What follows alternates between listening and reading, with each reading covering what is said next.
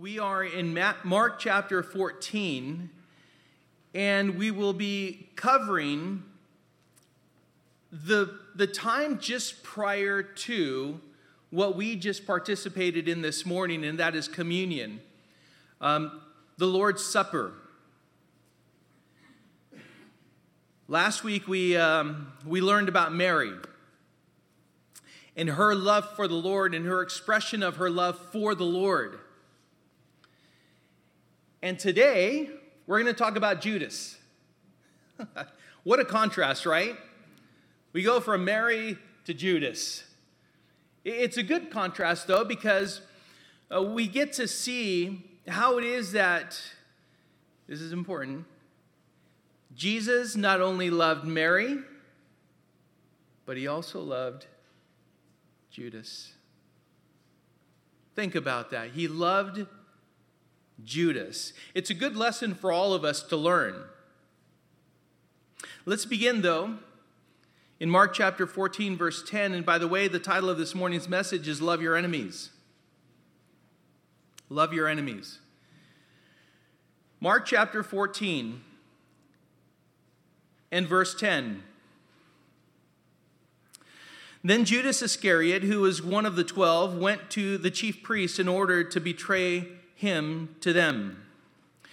And when they heard it, they were glad and promised to give him money. And he sought an opportunity to betray him. And on the first day of unleavened bread, when they sacrificed the Passover lamb, his disciples said to him, Where will you have us go and prepare for you to eat the Passover? And he sent two of his disciples and said to them, Go into the city, and a man carrying a jar of water will meet you. Follow him. And wherever he enters, say to the master of the house, The teacher says, Where is my guest room, where I may eat the Passover with my disciples? And he will show you a large upper room furnished and ready.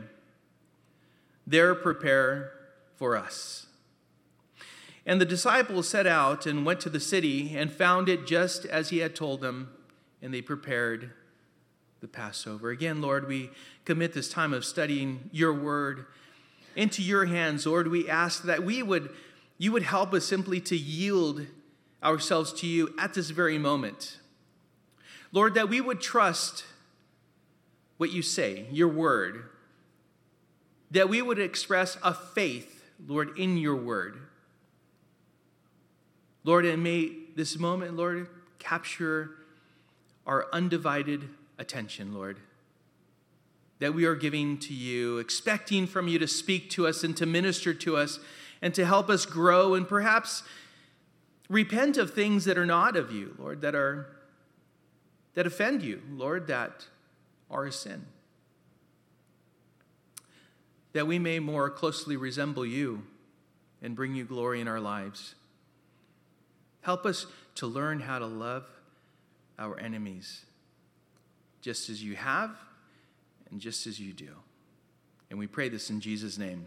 And all of God's people said, Amen. Amen. All right, so G.K. Chesterton said this quote, The Bible tells us to love our neighbors and also to love our enemies, probably because they are generally the same people.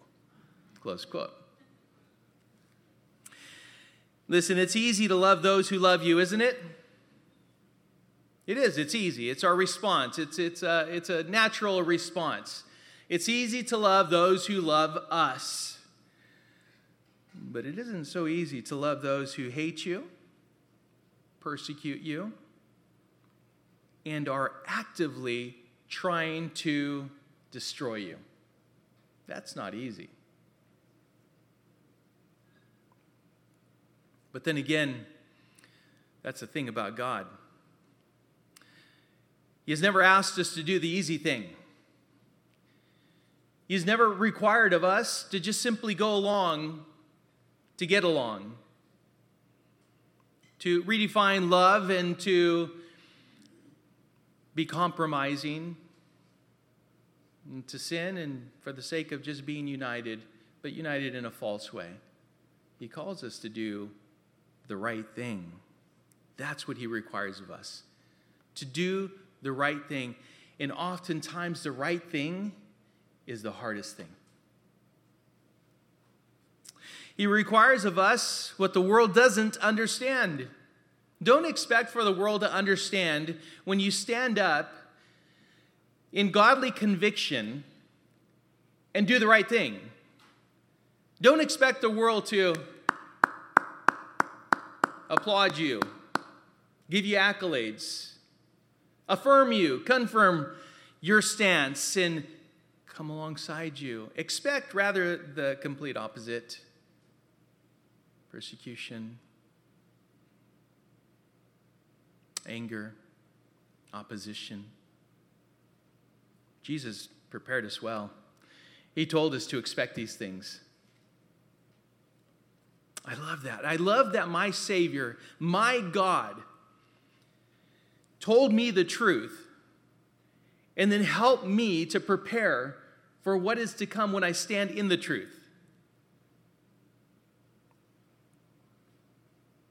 So the world doesn't understand when we stand in righteousness and we do the hard thing, but the right thing, what can only be done by His Spirit and by His strength and by exercising our faith and trust in Him.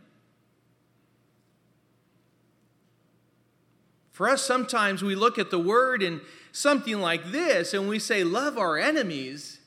That seems completely unnatural, opposite to what I should be doing. Shouldn't we hate our enemies? It doesn't make sense. And God says, I know. Trust me anyway. You see, God is interested in your heart. As, as I thought about this, as I went through this, I thought, Lord, you are interested in keeping our hearts pure and right before you. Oh, what genius, right? His thoughts are not our thoughts, His ways are not our ways. You know the reason why we ought to love our enemies? it's not for the sake of the enemy, but it's for your sake. You're the one that's affected. We're the ones that are affected when we express an anger, a jealousy, a bitterness. All of those things, guess who's, who it's affecting? You. And it messes with your walk with the Lord takes you off track, distracts you, derails you. A loving neighbor makes you want to bless them. It even makes you want to draw near to them, right? That's attractive. You know, I, I want to draw near to the one that blesses me, the one who's nice, who acknowledges me. I want to draw near to them. They, you, you want to get around them. Oh, but an enemy? if you're honest, uh, your enemy wants, uh, makes you want to curse them. makes you want to run away from them. You see someone who you dislike, do you naturally like walk toward them? No? No, right? Think about this, right? Uh, you see an enemy, you someone, you see someone who doesn't, you know, you know they don't like you. You go, huh, I see him over there. I'll go over here. Or over there, but anywhere but there, right? That's what we tend to do. We shy away, we, we hide, and we don't want to be around him. But this is what the natural man does. And this is what the world does. Today, your enemies can bully you online, hack your social media accounts, make false statements about you, spread rumors and lies, meme pages that are embarrassing, repeat- repeatedly send you unwanted messages, cancel you from groups online or social groups, minimize you, marginalize you, and even dox you. That is public for for anyone who doesn't know what doxing means, it means that someone has published your private information about you for the purpose of revenge or punishment. You would think that God would just simply hate the enemy, destroy them, send them to hell. Oh, the, the depth of depravity that can, that can sink down into our hearts, wishing harm on them.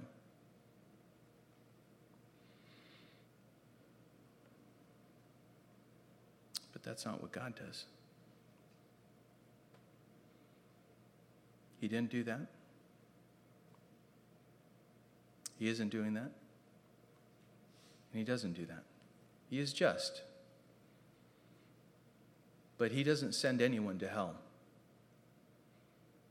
Everyone who goes to hell does so willingly, with plenty of warning, especially here in America. In America, people oftentimes that are unbelievers know the word better than believers do.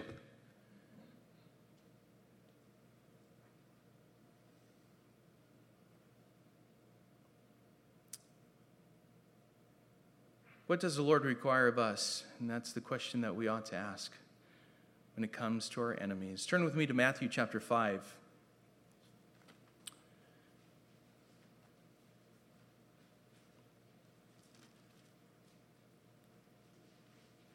And we're going to go to verse 43.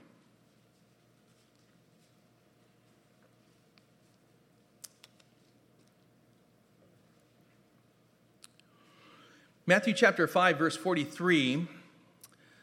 Um, this is, by the way, the Sermon on the Mount that starts back in Matthew chapter 5 and verse 2. And he starts out by saying, And he opened his mouth and taught them, saying, This is part of it.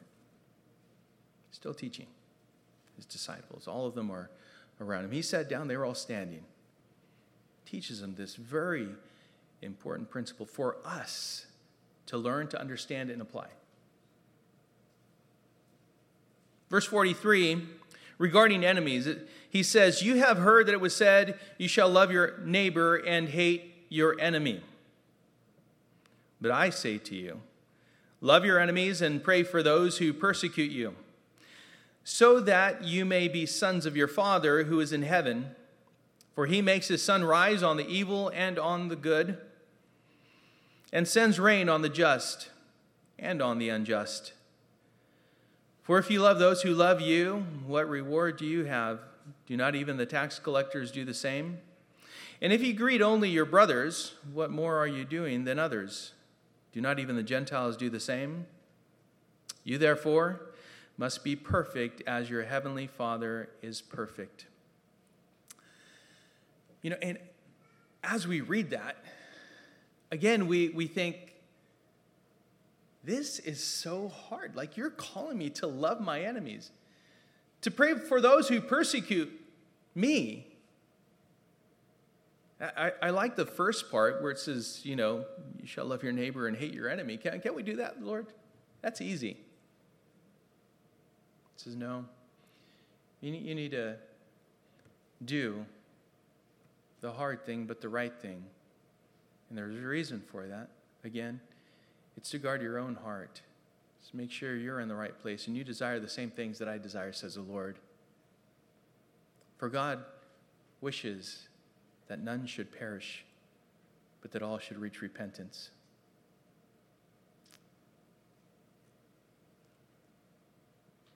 It's time to grow up, church. It's time to do the hard thing. To mature.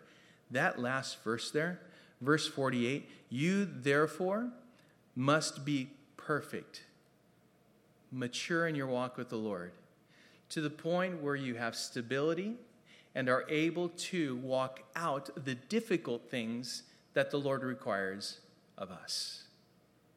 And not make provision for the flesh, but rather walk in the Spirit, that we would not gratify the lust of the flesh. You know, Benjamin Franklin said, Love your enemies, for they tell you your faults. Close quote. In other words, this is what your enemy can do. They can bring out in us things that are disgusting to God. Did you know that? Our enemies can, can bring out to the surface the worst thing in us. Just, just think about your response to your enemy they come around you, if you have thoughts about them, those things that you're thinking, those things that you're acting upon or reacting to your enemy with, much of those need to simply be confessed to the Lord and repented of. Again, it's the heart. Because in our hearts, we can be filled with hatred, bitterness, resentment, desire for revenge. Oh, and by the way, revenge is taken out in subtle ways. Brothers and sisters, don't think that we fool the, the Lord. The Lord knows when you slight someone, when you ignore them, when you play games with your relationships, when you set them up, when you talk behind their backs in a subtle way, but you're implying something.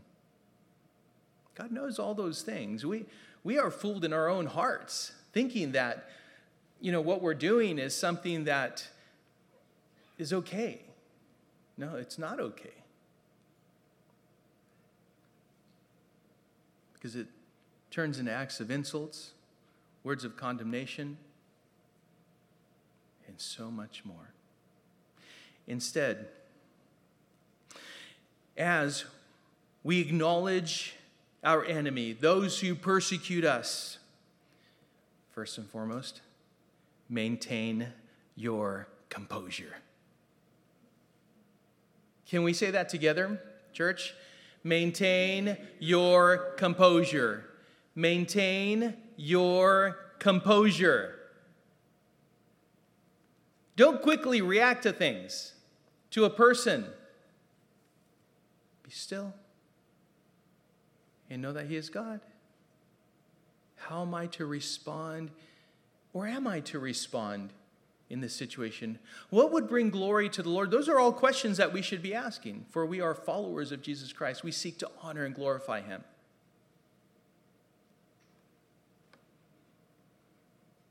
Because keep in mind something very important God always maintains His composure. Aren't we supposed to reflect His character?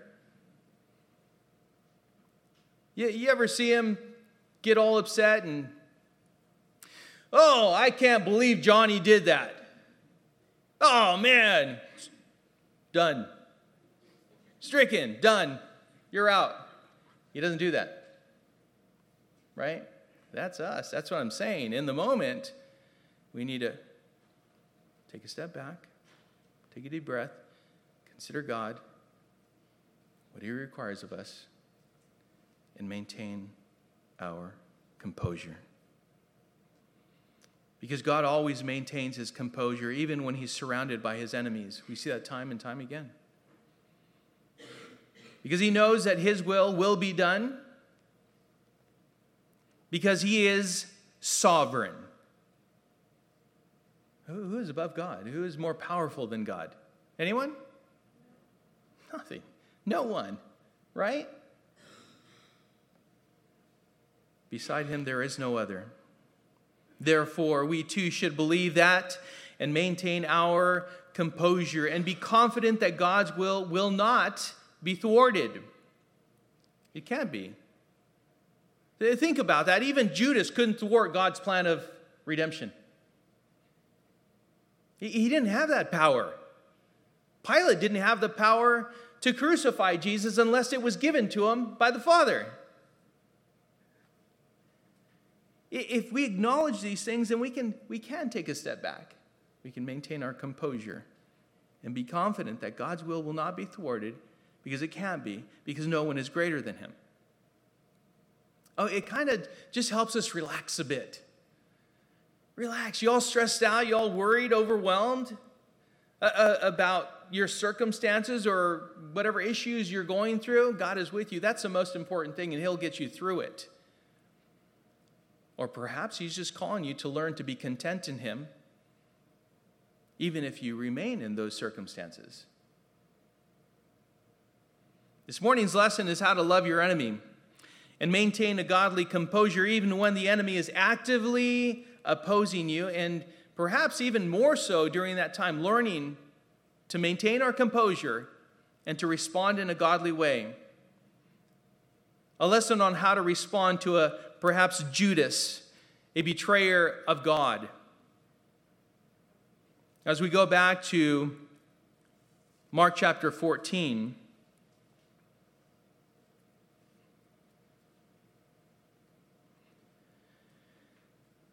And we look again once at verse, uh, or again at uh, verses 10 and 11, we see the enemy's hatred of God. Again, let's read. Then Judas, in verse 10, Iscariot, who was one of the twelve, went to the chief priests in order to betray him to them. And when they heard it, they were glad and promised to give him money. And he sought an opportunity to betray him.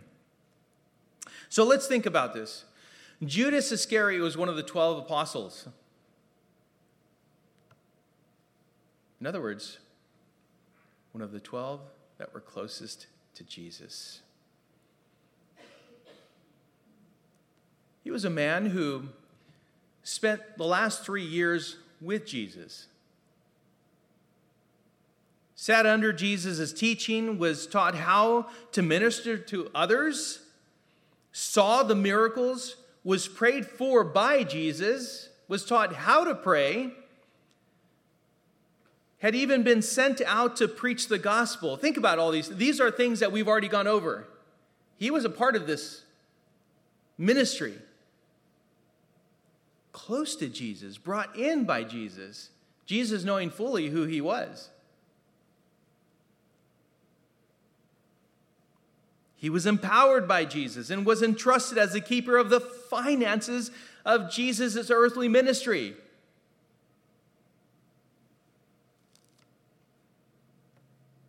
As, as we consider these things, like, wow, well, sometimes we, we, we tend to think that everything has to be perfect in order for us to be considered to be wise and discerning and a good steward of what God's entrusted to us. No, sometimes just the Judases need to be revealed.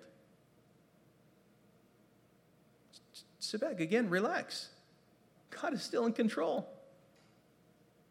God is, has always been, is, and always will be in control. Oh man, it, it like puts a big load off of you. Takes a big load off of you when, when you consider this and believe it.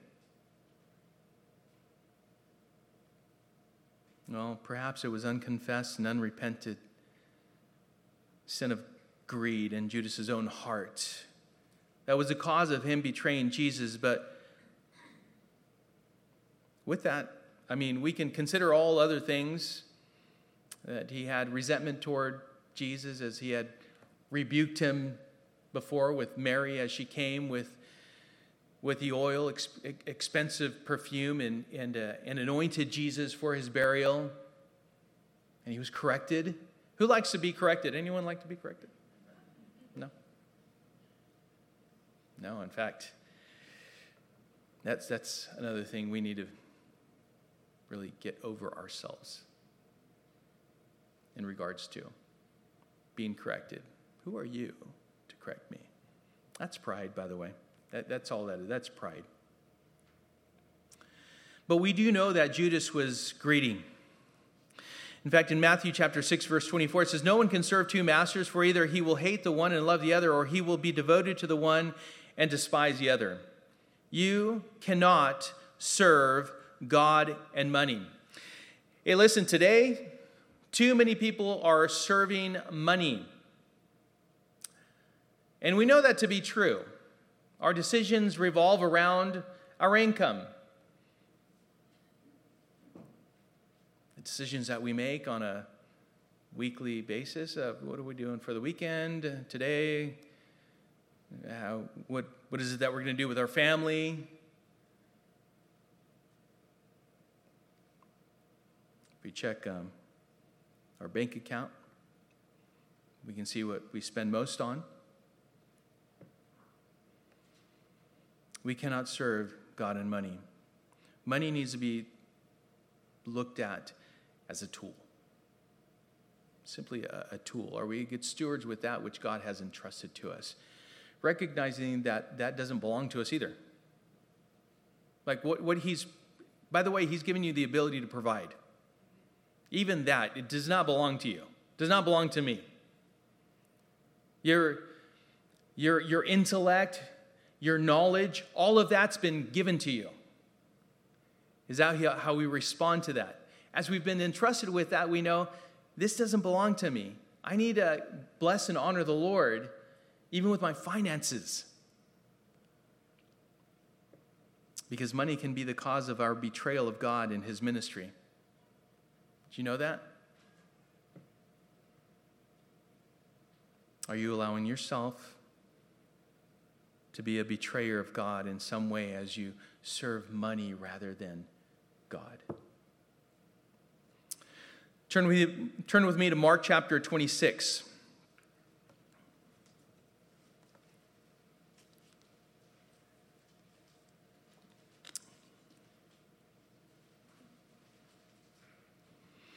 Mark chapter 26, let's go to verse 14. I'm sorry, Matthew. Did I say Matthew? Mark? What did I say, Mark? There is no chapter 24. You should know that I was testing you. It's Matthew chapter 26. Some of you were looking.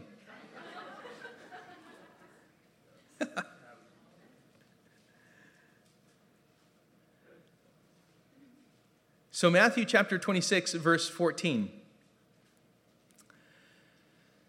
gives a little insight into what happened with Judas. It says, Then one of the twelve, whose name was Judas Iscariot, went to the chief priests and said, What will you give me if I deliver him over to you? And they paid him 30 pieces of silver, and from that moment he sought an opportunity to betray him. He went and he solicited Jesus, knowing that he was hated. They wanted to kill him. He says, Hey, how much will you give me if I hand him over to you? Listen, if money's your God, you will be inclined to betray the true God and the ministry of the gospel for the sake of money. How much will you give me? You know, really to make my life more comfortable? To, to give me that contentment, by the way, that is passing its vanity? how much will you give me? So I, I, betray my ministry, I betray my, my God, I, I hand him over. Hey, listen, Judas did it for 30 pieces of silver. How much will you do it for? An easier life, comfort.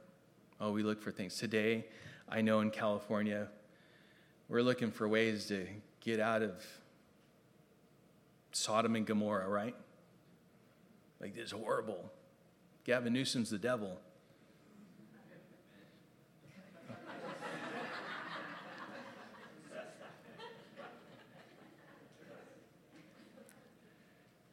yeah. But listen, can I can I just be upfront with you guys? God has never promised us an easy life. Perhaps He's called you to rise up at such a time as this in California, believe it or not. Can we just stay and fight? Can we be counted on? Life does not belong to us. Can we pro- proclaim the gospel? Can we share the good news with more people? Don't get wrapped up in everything. Pay attention to that, but keep your eyes fixed on Jesus. Draw closer to him. Again, Judas did it for 30 pieces. I pray that we will not do it for any amount of money. That you first and foremost think about the Lord. When you make any decision, what would honor, what would glorify him, and also what would shame him? What would offend him? What would be a sin? What, what would undermine the work that he's doing? I don't want to be any part of that.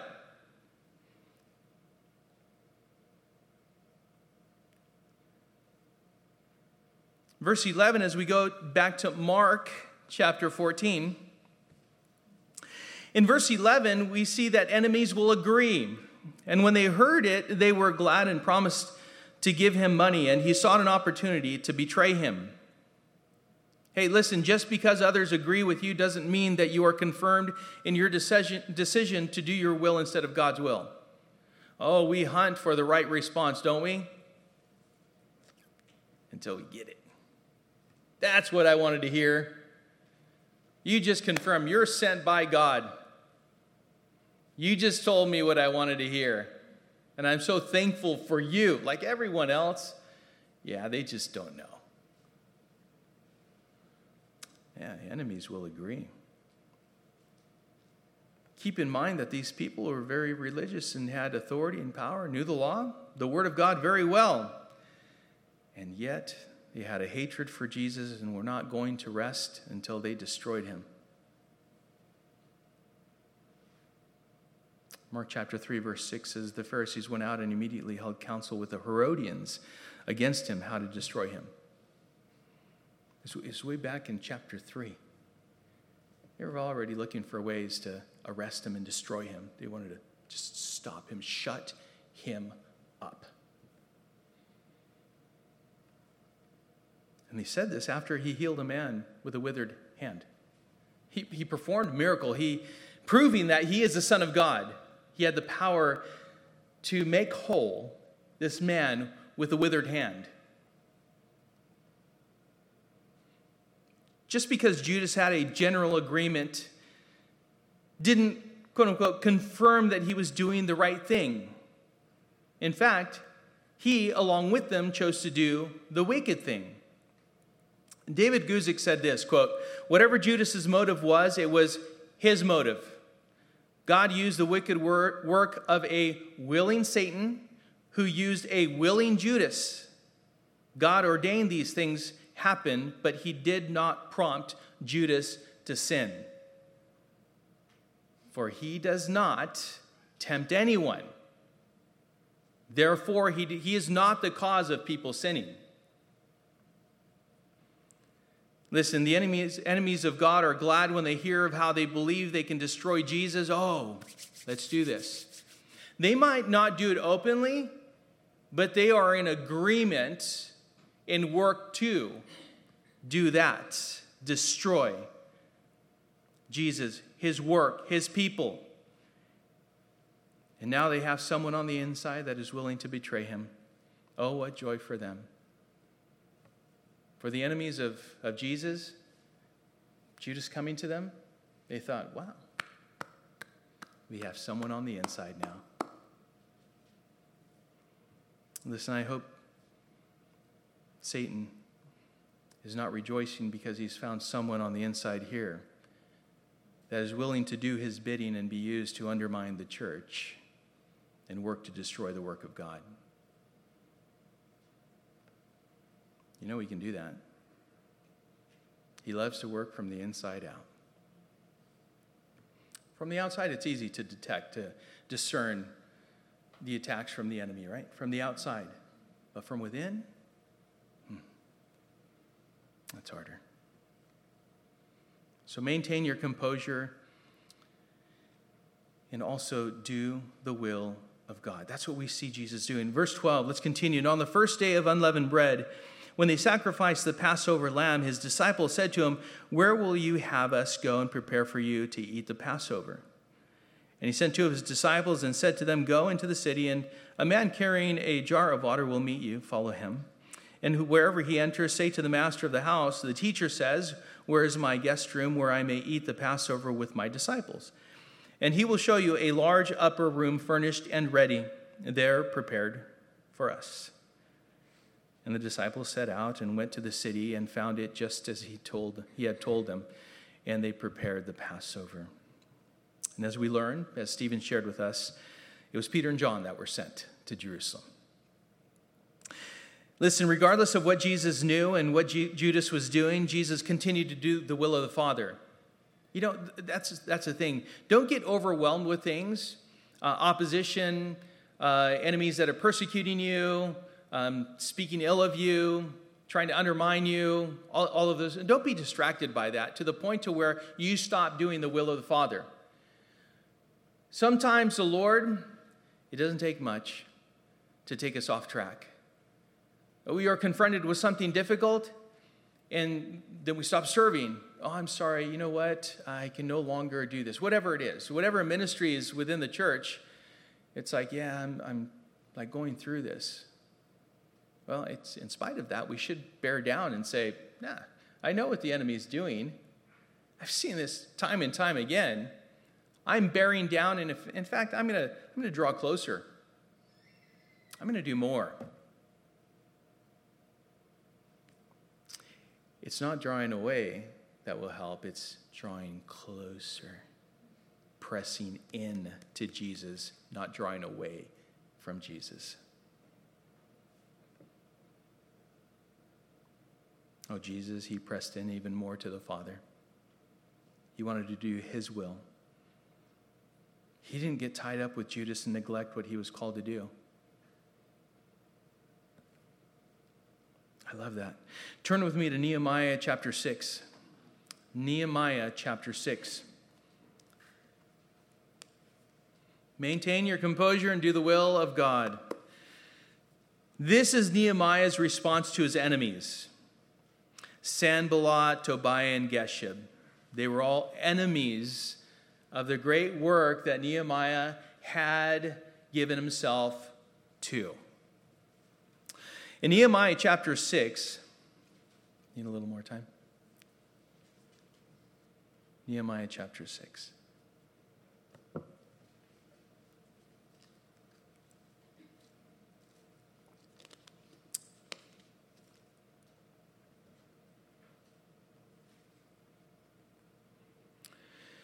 Nehemiah 6:1 says, Now when Sanballat and Tobiah and Geshem the Arab and the rest of our enemies heard that I had built the wall and that there was no breach left in it, although up to that time I had not set up the doors and the gates, Sanballat and Geshem sent to me, saying, Come and let us meet together at Hakkephirim in the plain of Ono. But they intended, yeah, that would have, should have been a clue, right? Oh no, don't go there. But they intended to do me harm, and I sent messengers to them saying, I am doing a great work, and I cannot come down. Why should the work stop while I leave it and come down to you? Eh, and they sent to me four times in this way, persistent. And answered, and I answered them in the same manner, conviction. In the same way, Sanballat, for the fifth time, came, sent his uh, servant to me with an open letter in his hand. In it was written, It is reported among the nations, and Geshem also says it, that you and the Jews intend to rebel. Untrue. That is why you are building the wall. And according to these reports, you wish to become their king. Untrue. And you have also set up prophets to proclaim concerning you in Jerusalem there is a king in Judah, and now the king will hear of these reports. So now come and let us take counsel together. A threat. Then I sent to him, saying, No such things as you say have been done, for you are inventing them out of your own mind. For they all wanted to frighten us, thinking their hands will drop from the work and it will not be done. But now, O God, strengthen my hands. I if you can, just mark that section of Scripture, go back to it.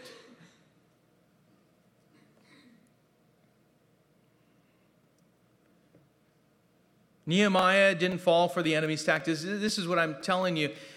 Listen, we need to know the enemy's tactics and not fall for them.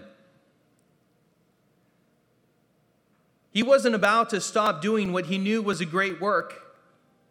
By the way, what, what he said in that open letter, it, it would have been in that day, as in today, someone being doxxed. Someone having something published publicly that is untrue of them so that others may think a certain way toward them. Nehemiah didn't fall for it. He said, I am doing a great work and I cannot come down. Why should the work stop while I leave it and come down to you? I'm not giving the enemy my time. Not, not at all. He was not going to engage the enemy with in conversation. He just simply continued composed and unmoved, was unwavering in his commitment to do the work that was entrusted to him. I, I love that that's what we see. This is a godly character that we are to reflect in our own lives. As we see Jesus doing himself back in Mark chapter 14. Hey, it was time to prepare the Passover meal and observe the Passover. And Jesus' disciples asked him where he desired for them to make, for him to make the preparations for, for all of them. And Jesus sent two of his disciples to do so Peter and John. Jesus is the Son of God, but he did not have the. He did not give himself to the will of the enemy. He did not succumb to him. He didn't have also this preparation for the Passover announced publicly, he did it privately. This moment was a private observation of the Passover with his disciples because he had much more to tell them before he was crucified, before he was betrayed. The way this was done indicates that Jesus had disciples in Jerusalem also. And this was one of them. And they knew exactly what was taking place. And when Peter and John came to him, and they told him what Jesus had told them to say to him. He said, oh, Here, come. The place is prepared. It's also worth noting the, the note about the man carrying a jar was peculiar. It wasn't common in that day for a man to carry a jar or a pitcher. It was common for a man to carry liquids or, or water uh, in animal skins. And so for them to come into, come into town and and see this man carrying a jar with water. Mm, that's the one right there. And they followed him. This also indicates that Jesus had made previous arrangements with this man to do so. Oh, he makes his preparations. He goes to prepare a place for us. Oh, I can't wait to go to that place that he has prepared for us. Despite Jesus knowing that Judas was betraying him, Jesus maintained his composure and continued to do the will of the Father. But as he did that, we'll see how it is that he gave opportunity for Judas to repent. Verse 17. And when, and when it was evening, he came with the twelve. And as they were reclining at table and eating, Jesus said, Truly I say to you, one of you will betray me, one who is eating with me. They began to be sorrowful and to say to him one after another, Is it I? He said to them, It is one of the twelve, one who is dipping bread into the dish with me. For the Son of Man goes as it is written of him, but woe to that man by whom the Son of Man is betrayed. It would have been better for that man if he had not been born. It was now even evening, the preparations had been made, and now Jesus was with his disciples reclining at table. The first Passover, by the way, was eaten standing up, prepared to, to, to leave. Now they were in the promised land, and that's why they practiced the Passover, eating the Passover meal, sitting down, reclining at table. Relaxed, they had been brought into the promised land. This is the very evening that Jesus will be betrayed, and this is what Mark focuses on, by the way, in this gospel, the Gospel of Mark. He focuses in on that, and so will we. We know that Jesus is the Lamb of God who will be crucified. He'll be betrayed, arrested, ridiculed, mocked, falsely tried, accused and tried, rejected, beaten, flogged, and crucified. But Jesus was doing something very important for us to acknowledge, understand, and do. He was giving Judas an opportunity to repent. Again, how do we respond to our enemies? This is how. This is the love that he had for Judas. He gave him an opportunity to repent. He just didn't dismiss him, he didn't brush it under, sweep it under the carpet. He didn't, he didn't ignore it, he dealt with it. He gave Judas an opportunity to repent. What Jesus said was shocking to the 12. We need to understand this is shocking to the 12. That someone, one of us, was going to betray you? Of course, in that, when Jesus made that comment, everyone started to question. Peter kind of waved to John, hey, ask him who. This was deeply troubling. It is one of the twelve. He is considered my friend. It is one of the twelve, and he is considered my friend. Listen, Judas was not singled out to the 12 because they were all dipping their bread into the dish with Jesus. Jesus was serving them too. Remember what we were just reminded of this morning. He actually washed their feet too, including Judas, before he was betrayed. They were, they were bewildered, they were shocked. And even when, Jesus, uh, when Judas was dismissed by Jesus to do what Satan had put in his heart, they thought he was conducting business that Jesus perhaps had sent him out to do business. What you must do, do quickly. Oh, it's interesting how when we know we're not in the right place, and then God's word comes forth in such a way. That's why, by the way, sometimes you're sitting there and you feel like, oh, he's talking directly to me. Who told him? Right? and you sink in your chair, it's because you know, and you know that He knows. Because the disciples never suspected Judas of being the betrayer of Jesus. But the betrayer knew. He knew what he had already done and what he was about to do. But listen, Jesus gave him one last opportunity to repent. Again, verse 21. For the Son of Man goes as it is written of him, but woe to that man by whom the Son of Man is betrayed. It would have been better for that man if he had not been born. That was the last warning. How many, how many warnings do we need? Warning tomorrow is not promised to ever, anyone.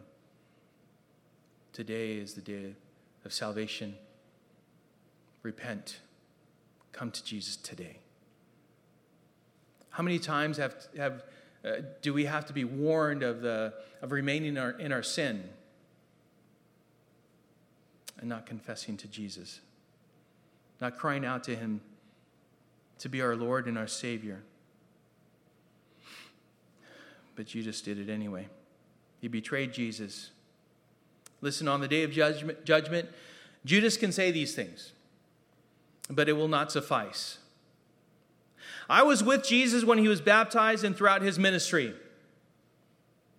I was used in Jesus' ministry and was sent by him to proclaim the gospel. He can say, I was one of the 12 apostles. I was even the treasure of Jesus' earthly ministry. Hey, listen, I was just used simply to fulfill prophecy. None of that will suffice. None of that.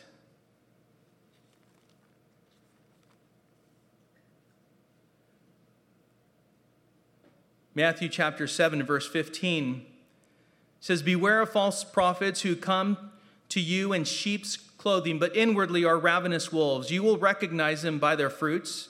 Are grapes gathered from thorn bushes or figs from thistles? So every healthy tree bears good fruit, but the diseased tree bears bad fruit. A healthy tree cannot bear bad fruit, nor can a diseased tree bear good fruit. Every tree that does not bear good fruit is cut down and thrown into the fire. Thus you will recognize them by their fruits. Not everyone who says to me, Lord, Lord, will enter the kingdom of heaven, but the one who does the will of my Father who is in heaven. On that day, many will say to me, Lord, Lord, did we not prophesy in your name, and cast out demons in your name, and do many mighty works in your name? And then I will declare to them, I never knew you. Depart from me, you workers of lawlessness. That is not what God desires for you. That's why we're warned. We're warned, we're taught. We know better. You see, Jesus, in love, in his love for Judas, gave Judas one last opportunity to repent and not follow through with what he desired to do. One last moment, one last opportunity. Repent. Perhaps today, he's giving you one last opportunity why do we keep waiting till tomorrow? Some other time. Why not yield and surrender to the Lord today? Confess, repent. Don't follow through with what you have in your heart that is not in line with the Lord's will. How are we to deal with enemies and love them? Well, in the same way. Don't stop serving God, speak truth, and give them an opportunity to repent. Corrie ten Boom said this quote, You never so touch the ocean of God's love as when you forgive and love your enemies. Hmm. Learn to identify enemies, maintain your composure, and do the will of God. And thirdly, warn and give repentance an opportunity. All applicable things to us. First of all, in learning to identify enemies, don't be ignorant of the schemes of the enemy. Know God's word and what a child of God looks like, acts like, and speaks like. Secondly, maintain your composure and do the will of God. Hey, listen, when your enemy, when your enemy be, betrays you, maintain your composure and do and continue to do what is right. What you have learned is the will of God according to his word. Be led by the Spirit in great understanding. Thirdly and lastly, warn and give repentance an opportunity. As Jesus did, so should we.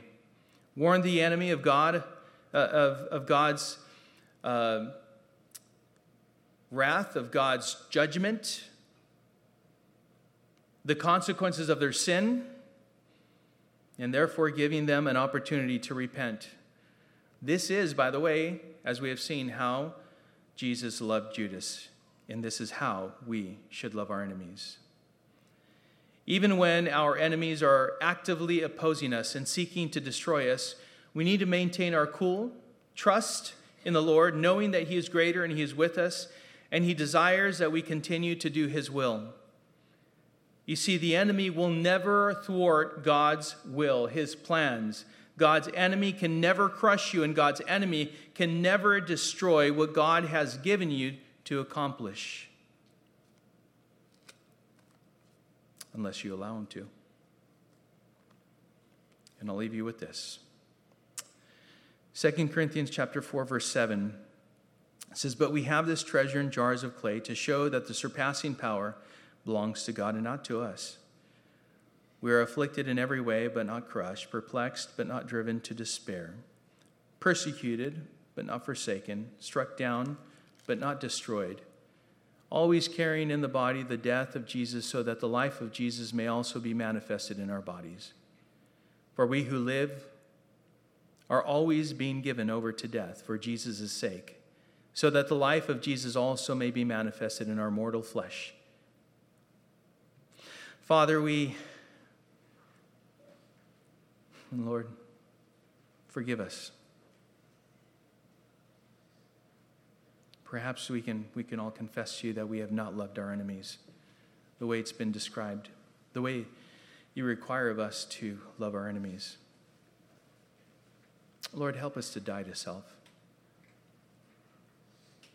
Lord, help us to reflect your character. Help us to walk in a manner that is glorifying to you, to do the difficult things, the right thing. And so, Father, fill us with your Spirit, guide and direct us. And I do pray that we do not put off for tomorrow what needs to be done today, Today is the day of salvation. I pray for anyone that does not know you, that today, Lord, they, they simply confess to you, they cry out to you. Lord, there's salvation in no one else, for there is no other name under heaven given among men by which we must be saved. And so, Father, I pray that we confess to you, Lord, that we cry out to you. Lord, anyone who hasn't, Lord, our sins and repent of our sins and turn to Jesus as Lord and Savior and ask Him to give us a new heart and the hope of heaven. Salvation only comes through Jesus Christ.